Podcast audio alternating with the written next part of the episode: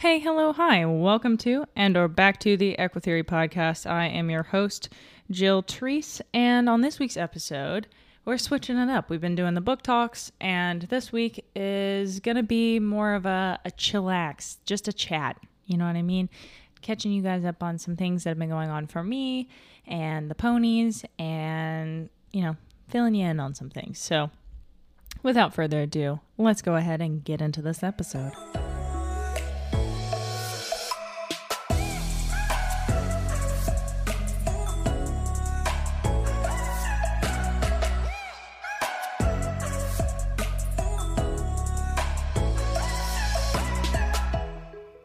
Alrighty, guys, before we jump into the content content, we got to do some ads. But if you would like to avoid the ads, you can become a premium feed subscriber one of two ways. You can either join Spotify. Um, I open that option so you can subscribe here, and there will be a Google form you can use to submit your questions, or you can subscribe through Supercast and use the Ask Me Anything feature. Either way, you will get access to the premium feed. Though I do think with Supercast, if you listen on a different app than Spotify, um, I think that might be the route to go. I'm not sure what the Spotify integration is on that, but um, regardless, you'll have the ability to ask me anything and have ed- episodes dedicated to your question and also ad free. So it's kind of a win-win. But anyway, let's let's roll those ads so we can get into the content. Okay, so just wanna just wanna rock and roll uh, into this episode because, like I said, it's gonna be a little bit more of a chatty one, perhaps, where I'm just talking to you about what's been going on. Um, so, on the horse front, we moved Azula Fields, uh, which is riveting content, I know, but we got in two new mares. So, Azula got booted to Zoe's field, which is the uh, the old retiree field. I think we have a couple out there that are are up there in age, and so we got um, Zoe and Azula in the same field now. Uh, to answer your question, no, they do not get along, which is, I'm sure, going to be a problem to deal with later. Um, but yeah, so Azula's out there now. She's got Rory out there with her. Uh, a lot of people, it's, it's, so interesting to me, are really invested in Rory. Uh, I keep getting questions about him. Uh, he's doing super well. Uh, Azula is his auntie. she is Auntie Rue because, I mean, if you're not caught up on Rory's story, there's an episode a while back um, on Rayna talking about that whole situation, a nightmare. But um, his mother ended up having really, really horrible, horrible, horrible long term chronic feet issues. And she just, like, her bone went through her sole a month after she um, gave birth to him due to the hormonal changes, and she was metabolic. Um, had founder laminitis, one of the two. Uh, it's been a minute since I've really researched hoof stuff. Um, and all the studying I'm doing for counseling, therapy, psychology, that realm is sort of pushing out. I'm noticing pushing out a lot of the research I did on horse stuff, which is really frustrating for me. Um, but I, I am, I guess, the type of person that if I don't really stay on top of learning things, I sort of forget and lose some of that um, education, if you will. But um, yeah, so she ended up uh, really tragically, you know, in a lot of pain, and we had to make the tough call to euthanize her. And um, we got Rory a nurse mare that ended up not working out. And then we had to get a second nurse mare. I mean, it was a whole, whole disaster. Um, and then they wanted her back, I think, when he was about six, maybe we pushed it to seven months. Um, not old enough at all. Um, but that is the way of the world, you know. You wean horses at six months, um, despite every research article on it ever. But um, yeah, so uh, her name was Romy. Uh, I think True Romance or something like that. Uh, she was so sweet. She was such a gem. And uh, she got sent back, and he, it, I mean, there was just no fantastic way to do it um, just because they let us know literally the night before he had to go. There was like no correspondence, no heads up, or before she had to go. Um, just okay, we need her back. Uh, we're sending transport to pick her up. And we were like, okay, bet. Super. So, um, but thankfully, you know, Rory was really, um, he was out 24 7 with the herd that Azula's in. And um, he was like really a part of that. So the adjustment actually wasn't that bad for him. And I think that speaks a lot to taking the proper welfare protocols and management protocols, you know, like when emergency or unexpected situations do happen where you have to do something that is not um, you know, the preferable choice. Like Sunny, my boss, asked the people that owned Romy um, several times in several different ways. Um, she offered to buy her, to keep her, and because we liked her so much, and they they weren't having it, and we're like, we need her back, so please do that. Um, so we tried everything to get her to stay for poor Rory because we were like, poor kid's been through enough. But anyway, he he whinnied for about ten minutes, and then he went back to the herd, and uh, that was sort of the end of what we could see, you know, the outward expression of like, where'd she go? Um, and that was sort of it, really.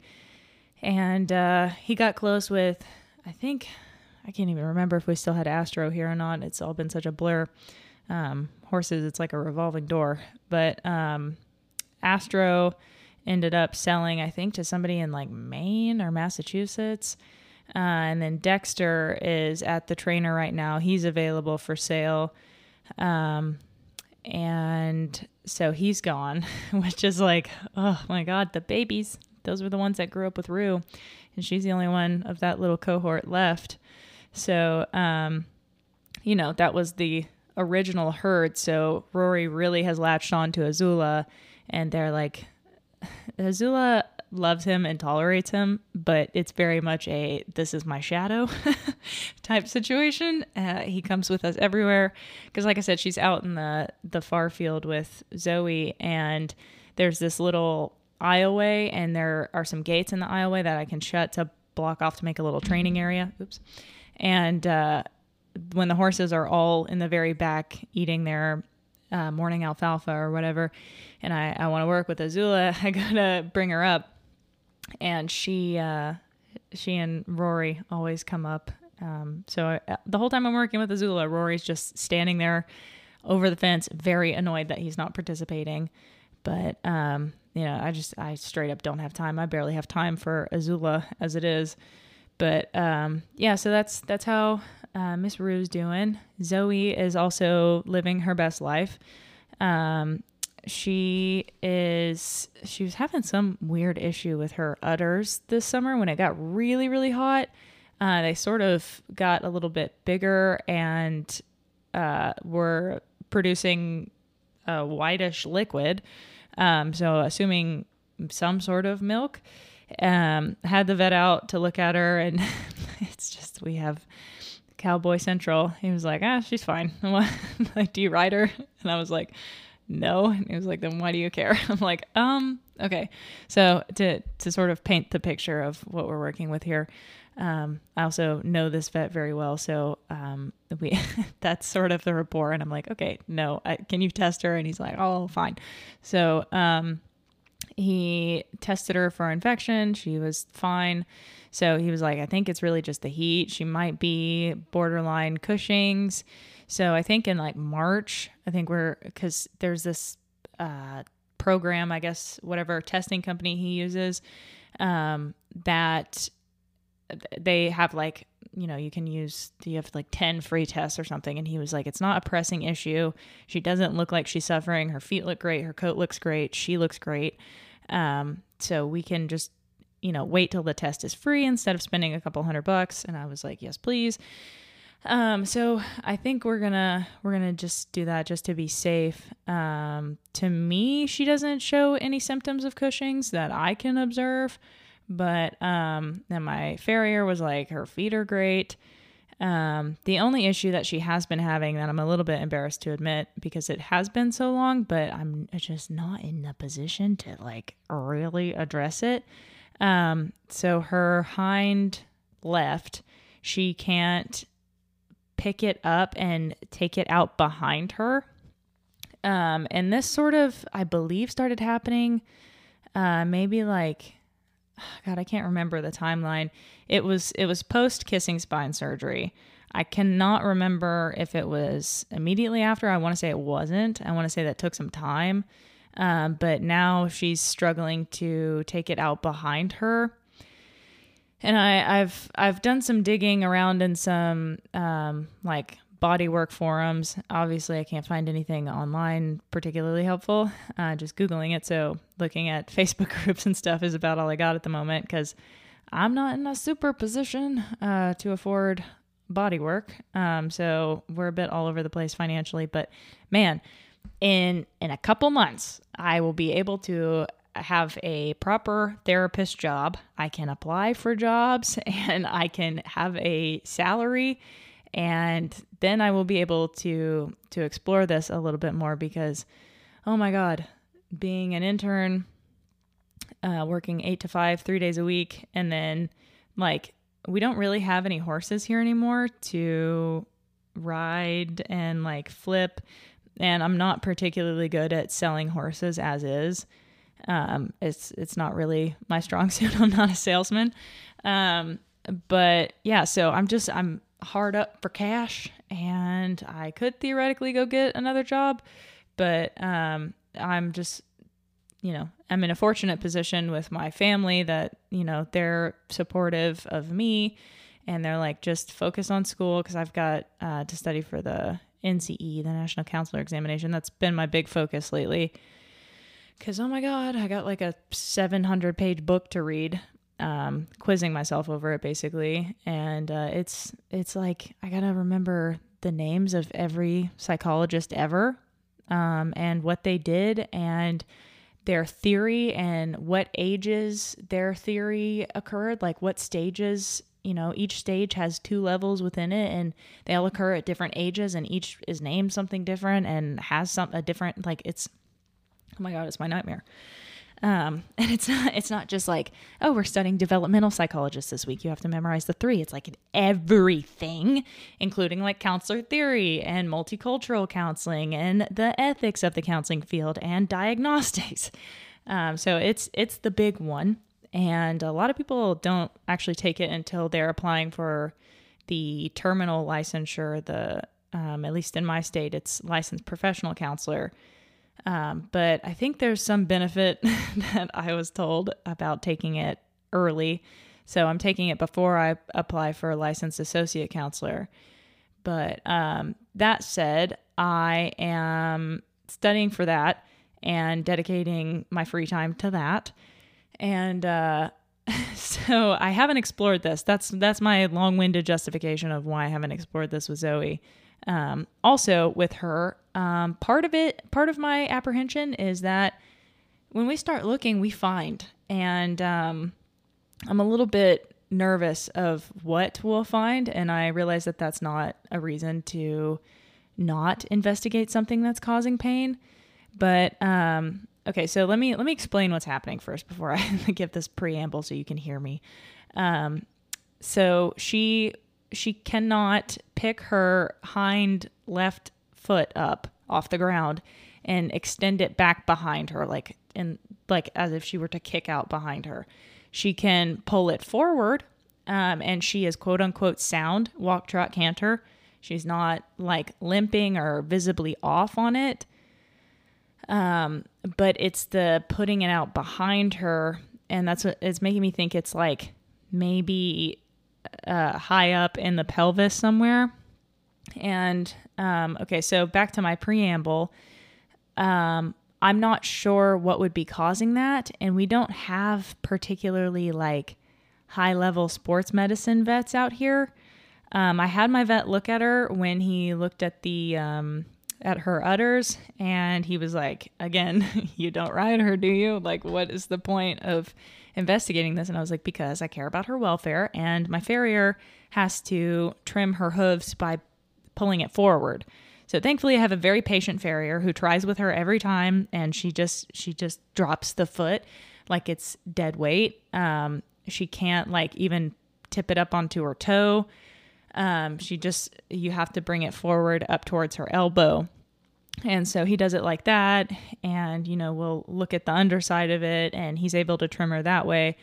But um, obviously, it would be better if she could extend it behind her, and not being able to is indicative of something is wrong. Uh, but like I said, we have sort of the backyard version of vets, um, very knowledgeable, wonderful people. Uh, but as far as like investigative and yeah, like if you can get it done, it's kind of fine. So um, it's a little bit difficult to explore things of that nature. Um, because like I said, I got the she she's sound. She's like I don't know what to tell you. Why does it matter? I'm like because she needs to get her feet done, and God forbid something happen.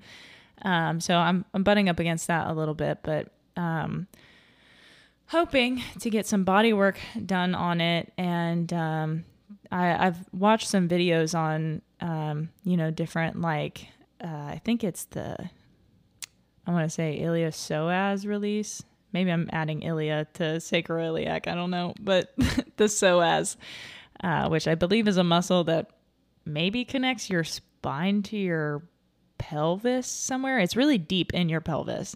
Um, but I, from my my memory, that's what I'm remembering. But um, I'm thinking it's somewhere in there. I'm really, really, really hoping it's not related to the kissing spine surgery, in which case that would be uh, very bad if there was like you know, some sort of ligament damage to where it like physically can't happen anymore. But I mean, like when she trots and canters, the leg moves out behind her, right? Um, it's just holding it there. She she physically just drops her leg. Um, and Zoe's, you know, it's not obviously a behavioral thing. She's not like that. She's always been the horse that if you walk up to a leg, she'll pick it up before you get there. She's very polite and understands what the farrier wants. So her dropping it is tells me something is is up that she can't. Um, so just sort of like, uh, don't know what that's about, and a little bit afraid to look, a little bit um, not in the financial position to, and a little bit um, like I, the vets are not super helpful. Um, always, sometimes very much so. Other times, like like the things like oh they have you know a sinus infection. Here's the medicine for that. And it's, it's wham bam thank you ma'am. We're good. Um, that sort of thing like clear issue clear treatment the things that are a little bit muddier or a little bit um, harder to get to the bottom of. But um, yeah i'm ho- hoping once my financial situation is a little bit better i can um, inquire to some some uh, body worker people and see if they have any any ideas on helping that. Um, because I I'm worried that if it is a you know related to her kissing spine surgery that it might be um, you know irreversible and I hope that's not the case. I hope it's just a lack of you know using and that maybe some pull work and some rehab work would help with that. Um, again, time, money is a, is always the forever issue here. So um, we'll see, but that's that's sort of where we are with Zoe and Azula, and that has been my big dark secret looming with Zoe. Um, like I said, she can get her feet done. She does not appear lame, um, and I know that I'm emphasizing that because obviously, if she can't pull her leg back, she is, uh, you know, depending on your defini- definition of lame, um, there's definitely an issue there, and we need to investigate that. It's just, it's not been able to be a priority for me, and uh, that's not all the way acceptable on my part, and I feel bad about that. Um, but let's let's move on. Let's not dwell on my my bad horsekeeping. Um, but yeah, I mean, and that's not to say also that I haven't had a body worker look at her. Um, it was sort of a chin scratcher moment of like, I don't really know what to do here. Uh, but yeah, so I, I've used the resources I have right now. It's going to require a little bit more than what I have at the moment. Um, so here's to over explaining. Oh my God. Um, but yeah, so back to Azula. Um, I'm sort of a bit overwhelmed with training, I guess. And this might be a um, a useful topic to touch on because you know I obviously started this podcast as a positive reinforcement training podcast, and um, you know, solving and answering behavioral questions. And like I said a few episodes ago, that's it's it's way easier to look at somebody else's issue and break it down and work through it. But with your own horse, for some reason, sometimes it gets a little bit muddy. And uh, I'm I'm definitely dealing with that in the way that um, I just I feel like there's so much. It is really overwhelming for me at least to start a horse. I know some people just like dive in head first and they tackle everything and it works out beautifully and you can start them, you know, uh, being okay to ride and um, without tack and it, it just works as this beautiful like black stallion moment. Um, obviously not, you know, it requires a lot of time and dedication, but um, you know, I look at trainers like that and I'm like, oh God, like what am I doing? And and what's what's crazy to me and is so like just humbling and incredible is a lot of the trainers that I see do that. Um, they will say kind things to me and credit me in part to their ability to have done this with their horse. And I'm like, oh my God, I, I gave too much of the of the game away here. I like I I just passed the torch too early. I should have held on to it a little longer, I think, and figured it out a little bit more before I I gave it to everyone. But I think that also speaks a lot to their personal dedication to, um, you know, horses and training and you know, putting the pieces together, you know, differently, quicker, whatever. Um, and that's not to say that I see myself at this massive deficit or anything, or um, like I I am forever honored and like just so grateful and proud to have played any role in bringing, you know, more conversation around positive reinforcement, bringing it to more of a household um, conversation, like or a tack room conversation, if you will, that like more people know about it. I I am so proud of my role in helping with that.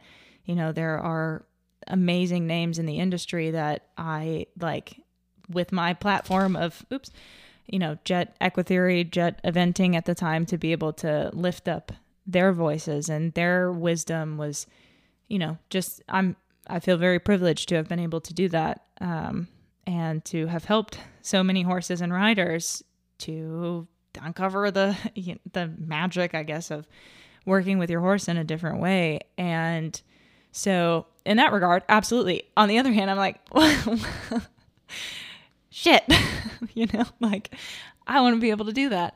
And so, um, I know that I can, and I know that Azula is more than forgiving.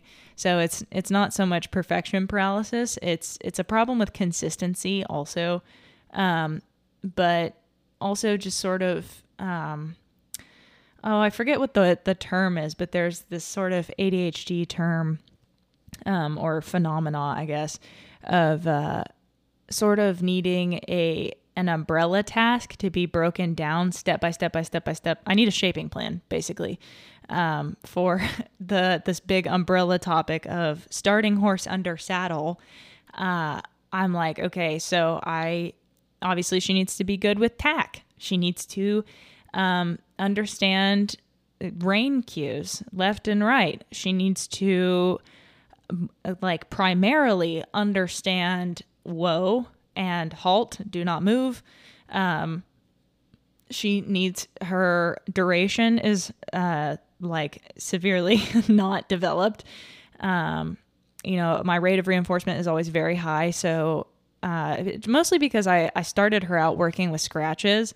So with food, it's a little more salient sometimes. Sometimes it's not, sometimes it is, but um, I find that she can get a little bit frustrated if the reinforcement is uh, or the rate of reinforcement is too low, and that's that's just you know she's a young horse, and I haven't been super diligent with her. Most of my work with Azula has been just existing with her and sort of oh, oh what is her name? She did Taming Wild. Um, Elsa Sinclair, I think. Sort of that approach, just being with and existing with and just being around them, observing them, learning them. And I, I feel like I sort of unintentionally took that path a little bit more with her. And so the formal training has been a much slower, sporadic sort of schedule.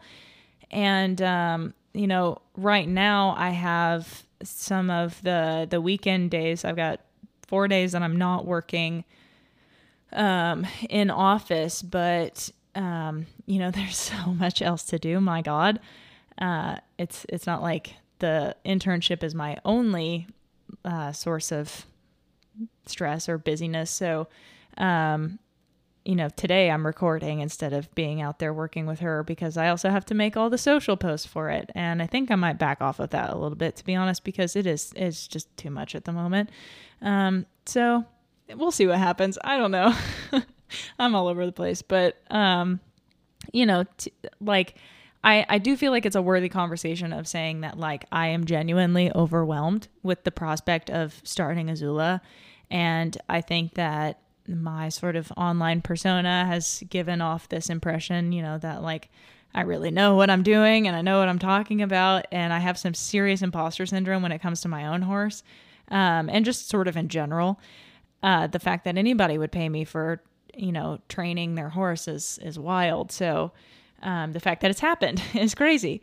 And so with with Rue, it's it's like I just I don't know. I'm like, how, where where do I start? You know, versus if somebody had brought me this horse and said this horse needs this address, then I feel like I would have a very clear path to it. And um, part of me also is a little bit on the fence because I'm also exploring Warwick's methods and um, sort of that attunement based training and using more of polyvagal theory and things like that. And I have his book and I am a couple chapters deep, but um, then I I get to where I'm like I can't read a book without taking notes on it. And then that changes when I'm able to read the book. And then I'm like oh, I shouldn't be reading this and then I should be reading the one that you know has my study materials in it. And then it's overthinking for sure. But um you know I I want to explore some of his methods too. And then I'm sort of in this paralysis situation of like there's so much to train. I'm not sure what route I want to take. And, you know, somebody asked me on Instagram, like, you know, my thoughts now, this day and age, on, um, you know, using mixed reinforcement, positive reinforcement, and negative reinforcement. And as a general, I would say avoid it as much as possible. Obviously, there are going to be times where negative reinforcement happens, um, you know, in different circumstances. Sometimes it just it's unavoidable. And I don't necessarily believe that it should be avoided at all costs. I do believe it is responsible to, at least in part, expose horses to pressure and teach them how to yield to pressure. Now, can you teach them to yield to pressure through uh, positive reinforcement? Yes, absolutely. You certainly can. But um, at least in my opinion, I wouldn't want Azula's first time being caught in a field and having somebody pull on a lead rope to be you know, earth shattering for her. So, some preparation, some exposure to that in a kind, slow, successive, approximated way, um, I think is is responsible. Because you know, like if if Sean, my boyfriend, were to go get her from the field, I don't know why he would, but um, if that were to happen, and he's maybe a bad example because I feel like he would be too gentle, like to the point of being like, uh, we'll walk when she wants to walk. I'm not even gonna use the lead rope at all. Um, but like, I don't know. I don't know if the farrier went to catch her or the vet or, um, you know, that at one point I I was sick. I think I I think it was when I had COVID, the one and only time, knock on wood, um, that the girl that was working here at the time feeding uh, had to go catch Azula and she couldn't catch her. and um, then so I had to get up out of bed and go catch her. And at the time, I hadn't gone to the doctor yet. So I was like, um, it was like day one where I sort of went downhill very quickly and uh, was laying in bed and got a phone call. And I was like, okay, I'm just letting you guys know I'm very sick right now. I don't know what's happening. Um, and so I'm walking down there like zigzagging because I feel like I'm about to pass out, definitely have a fever. And I told both of them that, and they were like, we'll keep our distance. I was like, okay, let me go catch my goofy filly. And I, so I, it's very easy to catch her. She's not hard to catch. But like, if you approach her and try to like just manhandle her, she's, she's very suspicious of that. Um, so more people need to halter her Like she'll let Sunny catch her, she lets me catch her, but I mean, she's part of me respects that about her. and then the other part of me is like, if anything were to happen to me, to Sunny, and she just, I don't know, wasn't a part of my or my family's life anymore, you know, I don't want it to be this horrible experience for her. I feel like it's my responsibility to address that. Um, because if you hold out the halter for her, she'll put her nose in it and then take it out really quick. And if you raise the halter to go put it on, um, then she's she's out of there. She's like, no, thank you. But if you just continue holding it, she'll put her nose in it, and then you can put the halter on, no issue. Um, and she's always been like that since I halter broke her. And part of that is probably um, maybe I built that into the behavior. And so, okay, there's a bug on my face. Um, so maybe I built that into the behavior. It's very likely that I did. Uh, so it's something I need to go back and sort of clean up. But again, like, oh my God, so many things, so many things to train, so many things to fix and to teach and flesh out. And so I feel like I need to write out a list of everything I need to teach her and then go through every single thing and break down how do you teach those things. Um, and sort of get really clear on what I'm doing because I find that on the days where I'm like, okay, I actually have time to like go work with her, I'm like, uh, what do I work on again? And so like the other day, the the first thing I did was go out and put her in that little in between area and we worked on targeting because I was like I think her her quote unquote manners around food is is not fantastic last I remember um, but apparently I've worked on it since then uh, because she she used to be pretty bad about being in the treat pouch just because I'd never worked with her on it and when we moved farms I didn't really have a good protected contact spot so it was sort of difficult to get that initial training in. Um, and so finally got that under control. Uh, but and I was working with her the other day, and she was fantastic with that. Had no issue staying out of the treat pouch. Was very respectful, and I say respectful. You guys know what I mean. In that she was keeping her head in between her shoulders and her chest, and every now and again she'll she'll like I'll click and she'll come over to me and then follow my hand back to the center. But she's slowly getting that like we stay in the center. Um, and sometimes after I cue a behavior and click, I'll wait a second for her to be like, oh, and self correct and go back to the center and then feed. But um, she, uh, I, I worked with her a lot on targeting. She's very good about target versus touch uh, which obviously touch is to touch the target object and to target is to follow uh, without pinning her ears, which is where I screwed up with Zoe. I accidentally created a lot of frustration, sort of built that into that behavior by moving it a lot and uh, waiting until she touched it to click versus Azula. I'm very careful to always reinforce far before she gets close to it.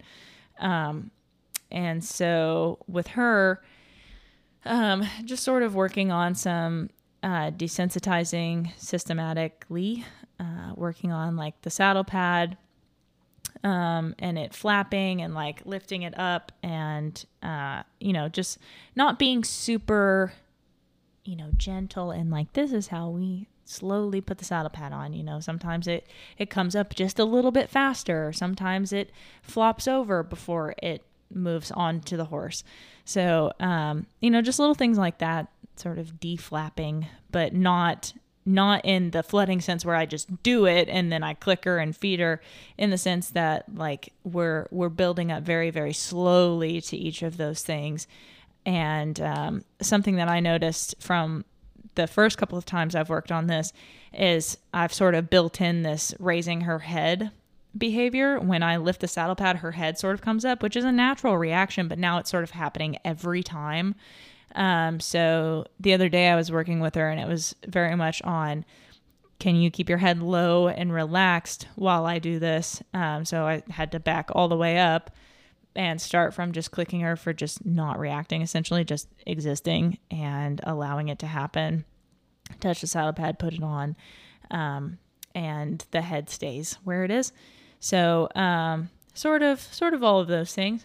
But um, yeah, basically just really overwhelmed with uh, just training in general because it's it's not something where I'm working with four or five horses every day anymore. And I am just horses are my life. I'm living and breathing it and reading about it and studying it. And um like somebody asked me a question the other day about like something current events in the horse world. And I was like I have no idea like they wanted my take on it and I was like I have no idea how to give you my take on this because I don't know what you're talking about and I looked forever to find it and couldn't find anything about it. I had no idea what they were talking about. So, um, that's just sort of the the frustration that I have um, with being out of this for so long. And part of me is wondering if it's if it's time to accept that I just get to live my quiet little horsey life and I don't really need to be on social media um, I keep fighting this sort of feeling like impending transition. But, um, you know, I, I remember everyone always asking me when I was like really big on Instagram or YouTube, like, how long do you think you'll do this? And I was like, I don't know. I feel like I'm either going to do it forever or there's going to be a natural sort of fade out where if it's not going to be my end all be all, then it's not going to be like at the forefront of my my life. And so um, i struggle a lot with the social media thing of like oh i'm not posting enough or i'm not like being interactive enough. I can't create enough creative content um, like i see everybody else doing. And then i have to remind myself like this is their full-time job and not the social media part but like living and breathing horses. So it, it comes more naturally. It's it's a part of your your world and your life already. And um, you know by i guess the nature of switching to more focusing on on my career as a therapist is has made that transition sort of not all the way my choice but also my choice because like I I love being a therapist. I love helping people. I love getting to talk to people about their their lives and what's going on for them and being able to be a supportive figure in that way and uh, you know help work through things and i feel like that is a major major major passion of mine and i feel like i've always had this this sort of robert frost Robert Frostian equation, I guess, where it's like I've got the the road diverged in the wood, two roads that I, what's the quote? But like where I've got two paths and neither is wrong, but it's going to make all the difference. And I I really feel like I've learned over the past few years, especially in getting very close to and finally practicing um, as a counselor that I was going to have to choose. And there was a time that I was like, I'm going to do horses full time. It's going to be everything. And it's it's just not it's not my everything and um that sucks that's i mean that's that's really hard and i think 14 year old me would be having a mental breakdown about this but 14 uh, year old me also said she wanted to be a therapist, you know? So I was always like, that'll be my real person career, you know, my my adult career and then I'll do horses on the side or I'll become an Olympian. Whatever happens, happens. But um I think for me, at least from what feels like, you know, my truth, I guess, is that horses were meant to be a passion for me and they're meant to be an escape and sort of a solace place rather than something that I put on display and that I have to create content around and, you know, feel, I don't know, like every moment I've got to capture on film. And like part of me is like that anyway. Like part of me strictly enjoys filming and having footage and being able to watch it and edit it. And uh, that's what, what got me into YouTube and stuff. But somewhere along the way, mostly when the copyright rules on YouTube changed and they sort of started cracking down on that. And then it was less creative. I'm having to use songs I'm not crazy about um, and a little bit more restricted in that way. It sort of took the fun out of it. And, uh, you know, I, I wanted it to be more of a of an artistic expression, if you will. But I don't know. I've I've always loved the the filming and having sort of those visual representations of of moments and like when I'm with Azula, I'm always like, "Oh, I want to be filming this."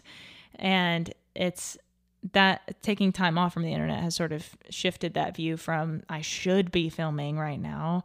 What am I going to post in a couple months to um I want to just for me though. I don't really want to post and um but then there are other times that I'm like I do want to post this and I want to share about this. So I'm I feel like I'm I'm in this constant little battle of like what do I want this to be these days? And it's really hard for me to outline and define it because I, I really would like to use Instagram and my platform as sort of a, you know, this is what I'm doing. Here, have at it. Um, this is sort of like a, a, a blog back in the olden days where you just had a blog about your life and your thoughts and shared sort of a scrapbook snapshot of your life. But, um, you know, that's, Instagram now has I mean, I don't need to go on a rant about that, but I mean it's it's really businessy and the the level of content um the standard of content, I should say, like what is good content that you know does well, attracts views that people want to see. Like a picture of my horse in a field is not as engaging as a picture of zoe or like the video of um, the TikTok I made of Zoe where I was talking about trauma and horses, and I just picked a random clip of her. Um, you know, obviously having a uh, sort of a panic situation where she was bucking and rearing. That I mean, that did crazy numbers, and um, that was sort of a like a mm, I don't love that.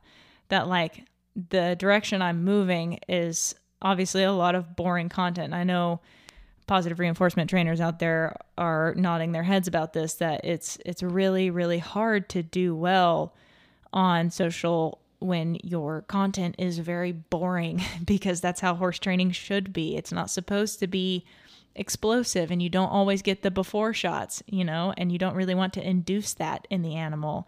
So, um it's it's tricky. And I also don't want to feel any amount of like I don't know, like part of me is also protective over my relationship with my horses these days where I'm like I've it it's for me and them. It's not necessarily for the world to see and to share all the time.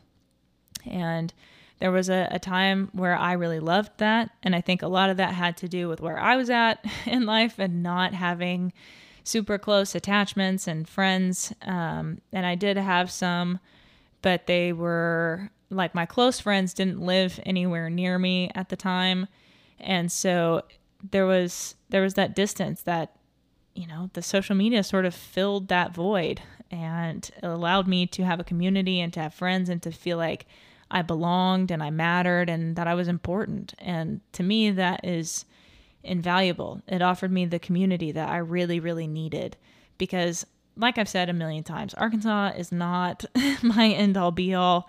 Um, at least my my home town of Little Rock has not been um, you know, it's just I've never really felt like I fit in super well here. Um, you know, there's very much hunting culture and going to church every Sunday. Um, everybody has a southern accent, and it's it's very much that way.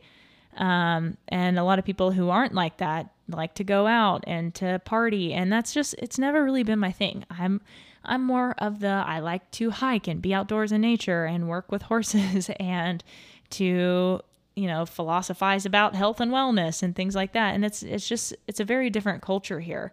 And you know neither is right or wrong or better or worse. It's just different. And i just don't feel like i have fit in super well here my whole life. So to have the internet and to be accepted for who i am what i value what i'm interested in was was a really really big big, huge, huge thing for me. Um, so, like I said, forever grateful for that. Um, and, you know, things change. And that's been a, a really difficult thing for me, I think, to come to terms with. I think many of you who have been listening to the podcast for a while probably have noticed that, um, you know, I'm a bit on and off with it. I am a bit all over the place. And I I think that is largely to do with sort of this conundrum of like sometimes I'm really really motivated and it's it's all I can think about, it's all I want to do and I can't wait to do it. And then other times it's like I just dread it. And so part of me is like maybe I move off to a you know, not a every week schedule, but then I'm like, or then are you going to post at all?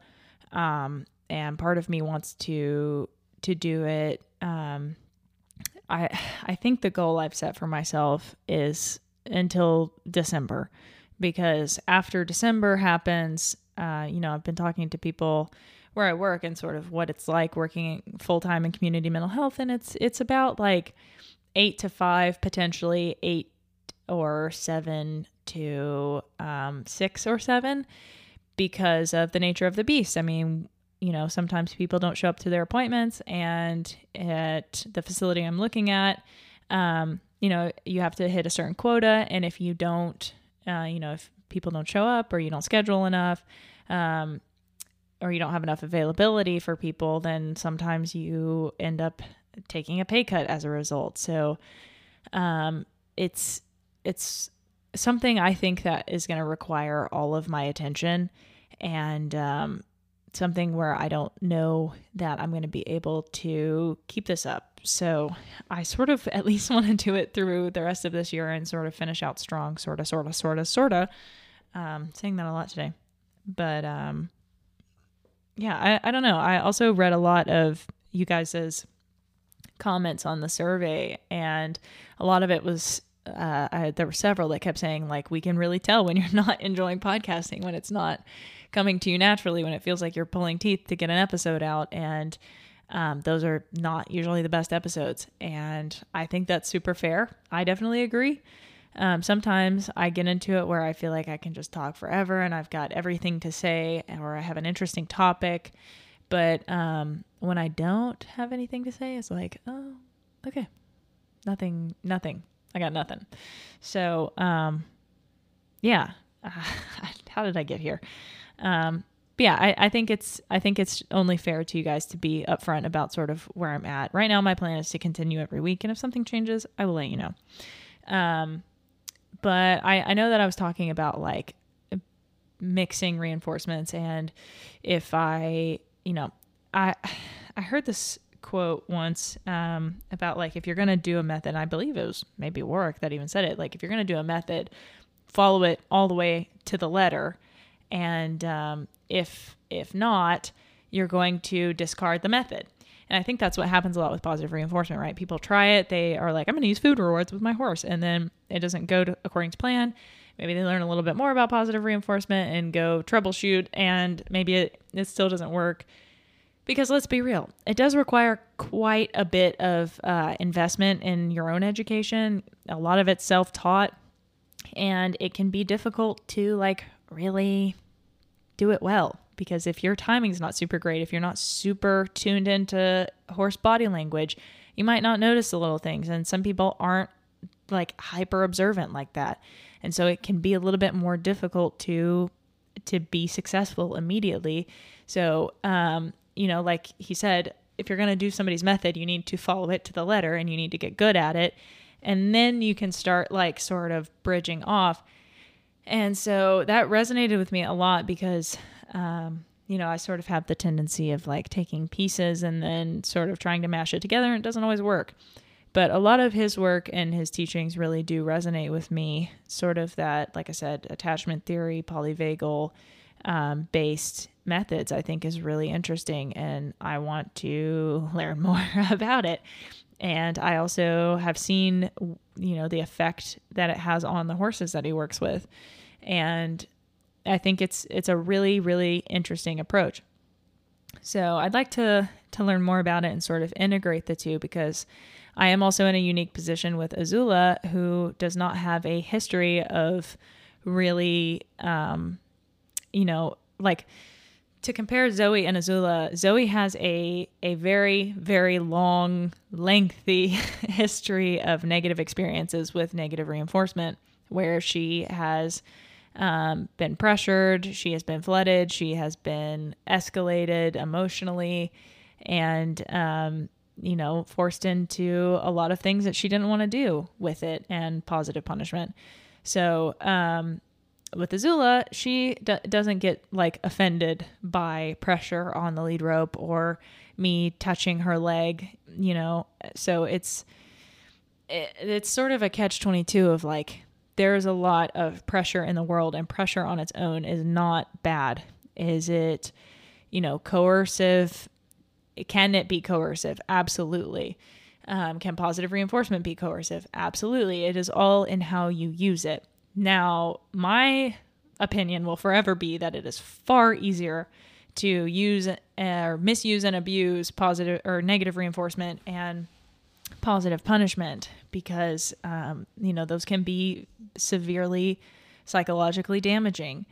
Uh, positive reinforcement uh, can create issues as well, but the psychological fallout is often not anywhere near that of some of the more coercive methods. But to, you know, put my hand on Azula's hip and push and, you know, she moves away from it and steps over, I don't, I do not think that that is affecting her negatively psychologically. Um, especially since she doesn't have that history, right? You know, Zoe gets anxious and she gets very stressed when you start using pressure with her. Azula does not. Azula doesn't change. and so it's I think I think it's about the horse's learning history just as much as anything else. Um, does that mean that I want to train Azula with negative reinforcement? No. Uh, does that mean that I am averse to mixing more with her? No. Uh, so um, I'm more willing to use some of the more like I don't know, like leading her with a, a lead rope and a halter um, versus being super diligent about teaching her targeting and transferring that cue to that to where the lead rope is just sort of a failsafe. Um, you know, I, I hope I'm making myself sort of clear here. I, I feel like this is extremely nuanced, but um, that's not to say that I, I, I mean, I can't know exactly, but right now my inclination is that when I do start riding Azula, the the I'm not going to you know be kicking and using all sorts of leg pressure. I would like to teach cues via that pressure instead of you know, I feel like we've had this nuanced conversation many times on this podcast. I wish I could point out the exact episodes. I believe it was probably in the ones with Kane Meyer over positive reinforcement riding, but um, just leg pressure or rein pressure or t- physical, just touching the horse anywhere pressure is not um, inherently bad. Tactile is not inherently bad.